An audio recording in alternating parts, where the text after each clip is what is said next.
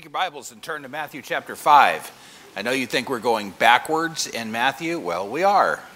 And we'll probably circle back around to this in a couple of weeks because this is important and, and it fits in with our message of today. Matthew chapter 5. I have the small font today, so bear with me.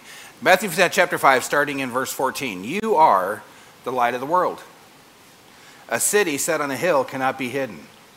Nor do people light a lamp and put it under a basket, but on a stand, and it gives light to all the house. In the same way, let your light shine before others, before others, so they may see your good works and give glory to your Father who is heaven. You are the light of the world. I wonder what that means. What is the light that we are the light of? Does anybody know what the light is? Jesus. And so Jesus is shining through you kind of like driving at night. All right, if you ever drive at night, the, the older you get, the more light you need. All right, it's odd. Uh, sometimes when Sherry and I go home, we like to go home uh, out Deep Creek to 173 and then around over to Silverwood. All right, you guys with me? You know how I'm, I'm going, to come out at the scales? That is such a cool road. And it's a driver's road. And sometimes you get on it and there's actually nobody else on it. So you can drive fast on that road, and it's super cool. But I've realized that about the time most males, and females a little bit later perhaps, but most males, about 55 to 60, start to develop what's called night blindness. And night blindness is a natural occurrence, it's not a defect that you have. The older you get, the more buildup you have on your eyeballs, and the less light they take in at night. And I really like that road up to sundown. And after sundown, I can't seem to get enough light to drive it. The older that you get, the more light you need. And, and I can tell there's a lot of old people driving that road because there's brights on all. It's like, turn your brights off, okay? It doesn't help. All right? It doesn't help if you can see and I'm blind, all right? Because we're crashing anyway. All right? The older you get, the more light you need. And you are the light of the world. People see how we're going. Did you ever get on the freeway and it's about sundown, and somebody's driving along with their lights off, and they should have their lights on. All right, and, and you're like waving at them, flashing your lights. It's like waving at them, hey, turn your lights on. You're going to get a ticket. You're going to wreck into somebody. They can't tell they don't have their lights on because of the illumination of others. All right, everybody else has got their light on. Maybe there's some, some uh, lights on the side of the road and everybody else has got their lights on and they really can't tell that they have their lights on. Why can't they tell they, have, they don't have their lights on? Because they're using your light. Maybe their lights don't work.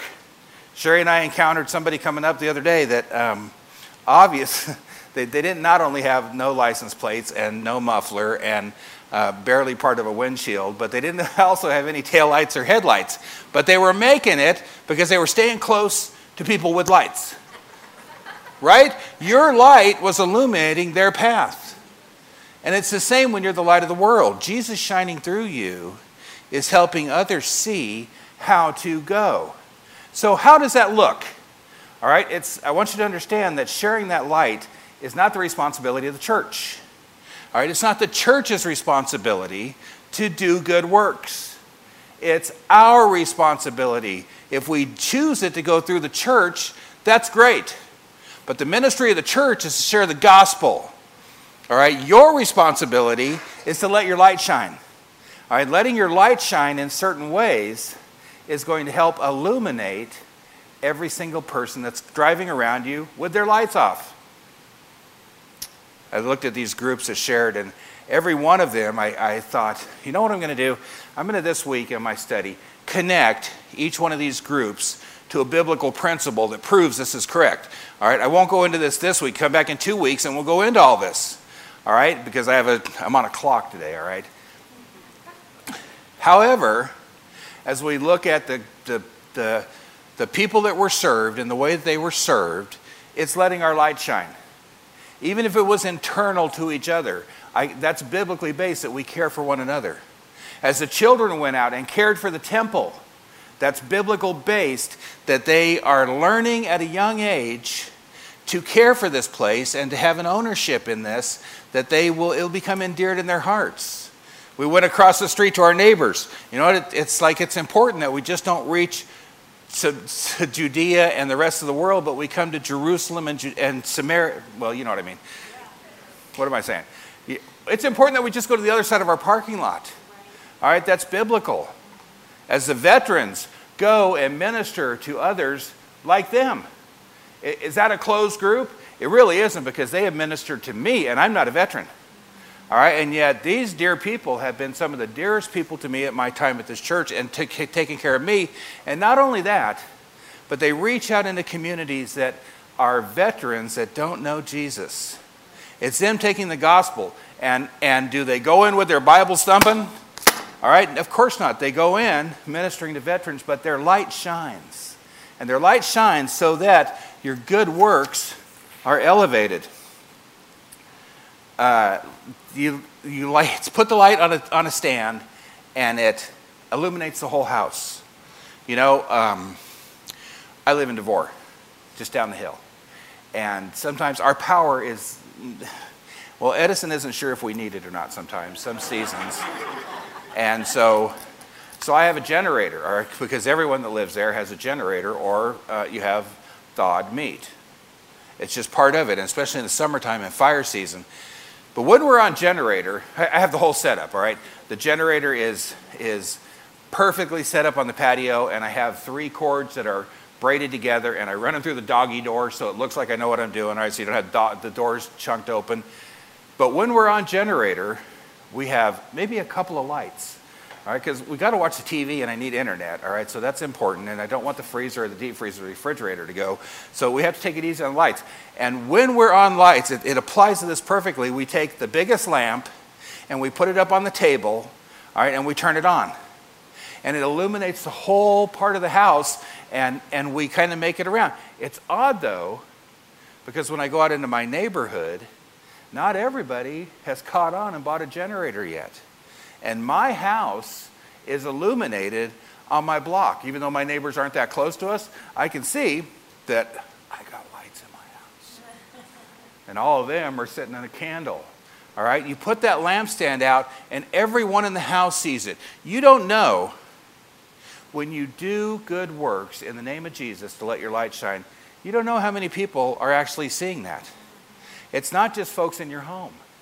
Of course, we want to minister to folks in our home, and that's important.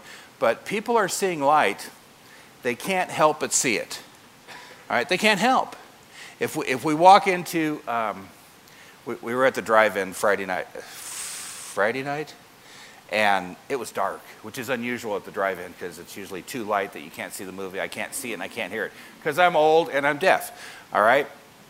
But it was good. And the light shined, but when you got away from it, it was so dark, and I had to go to the bathroom, and you know it's like this, right? And, and I'm stepping, and it was so dark until you got into the light. And then the darkness was gone. The light scares the darkness away. Jesus in us scares that darkness away. Where there is a presence of light, there is no darkness. Even if you go around the corner, all right, the light's shining over here, and I go around the corner, What's happening over here? It's still lit. Even if I go around that corner, how far in your if there's a big lamp on in your house, you've got to go in the bathroom and close the door, right? You've got to find a closet to go into. I don't, I don't know about some of your houses, but my house is kind of central. All right, if I put that lamp on a lampstand in the middle of the house, I can find my way around pretty much every bedroom that I have a door open on. The light just kind of penetrates and goes out, right? And that's the light that we shine. Why do we do good works? To shine that light. All right, we're not requested to do good works by Jesus, we're commanded. Let your light shine before men. Light penetrates and it does good work. Let's read it one more time together.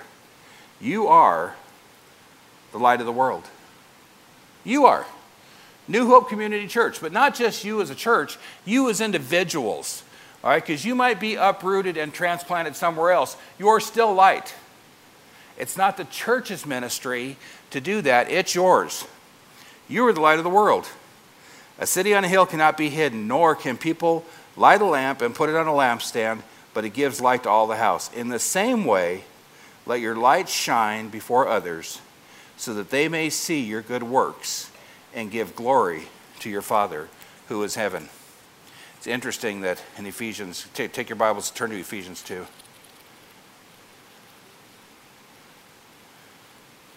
Paul tells us in Ephesians 2,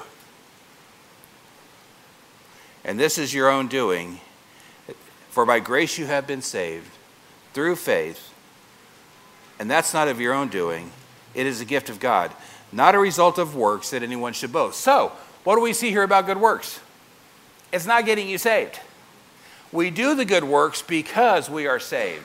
All right, Paul goes into a great dissertation about if you, you ask me if I do good works because I'm saved, because I'm righteous, or am I righteous because I do good works? It's a great debate, but the truth is, is that nothing you can do except faith in Christ Jesus brings you salvation.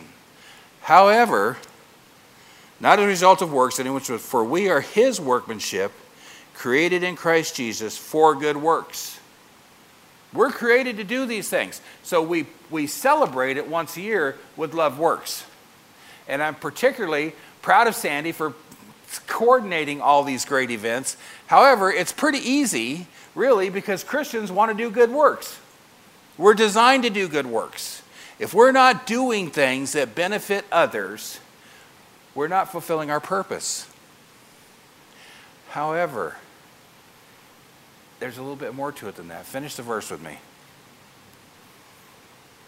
For we are his workmanship, created in Christ Jesus for good works, which God prepared beforehand. None of the things that we've just talked about, from the kids weeding to the veterans doing what they do, to everybody else doing everything that we saw today, none of that was not designed by God. He understood that we would have a desire to do good work, so he charted it and plotted it ahead of time to make sure we could get it done.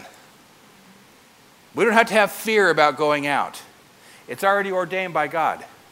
When it comes to doing good works, we have a messenger that's gone ahead of us who is prepared that way, and that is in Jesus Christ. He's the one that accomplished our ultimate good work. He's the one that laid down his life on the cross so that we could do all the rest of the stuff. I mean, really, what we do benefits that, but it doesn't, it doesn't certainly overstate that.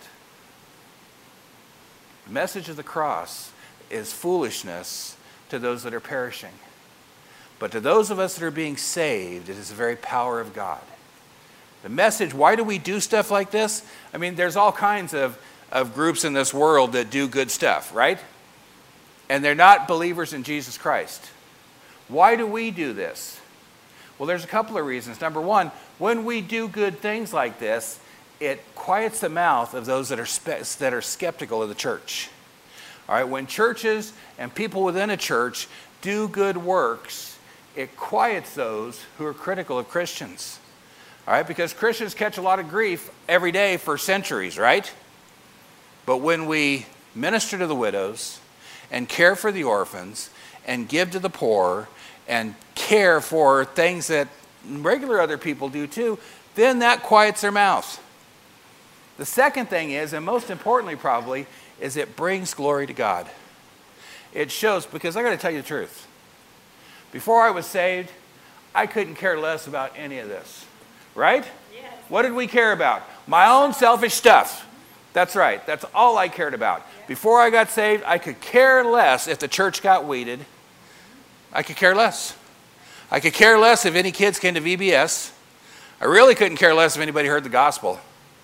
All right? In fact, the change in all of us that we do this, because did anybody get paid for Love Works this year? Anybody collect cash? All right, because if you fess up, if you collected cash, we need to know. Nobody got paid to do any of this? Is there anybody in here that has regrets about having done this effort? You, you, would, you wouldn't do it again. You wouldn't. I have no regrets about it. To tell you the truth, when, when, when my men's group went across the street, across the parking lot, um, there was 16 units and and and that particular day i had people come to my study and tie me up and all my people went and did it without me. And by the time i got free to go they were walking back. And my regret was let's go back and do it again. Because i missed seeing the faces and seeing the people. And so i have testimony only of what they brought back to me and they were rejoicing they were so happy and so glad that they had done that. That brings glory to God.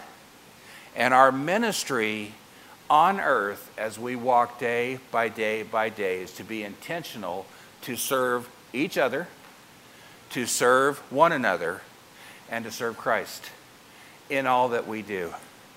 Amen? Amen? Heavenly Father, thank you for this service today that we can, can just appreciate each other that we can worship you, not just in words, but in deeds also, Lord. Help us to know what's next for us to do as we serve you, Lord. Present the way in your light that we will see how we minister to this church, to each other in it, to our community, and all that we do. In Christ Jesus' name.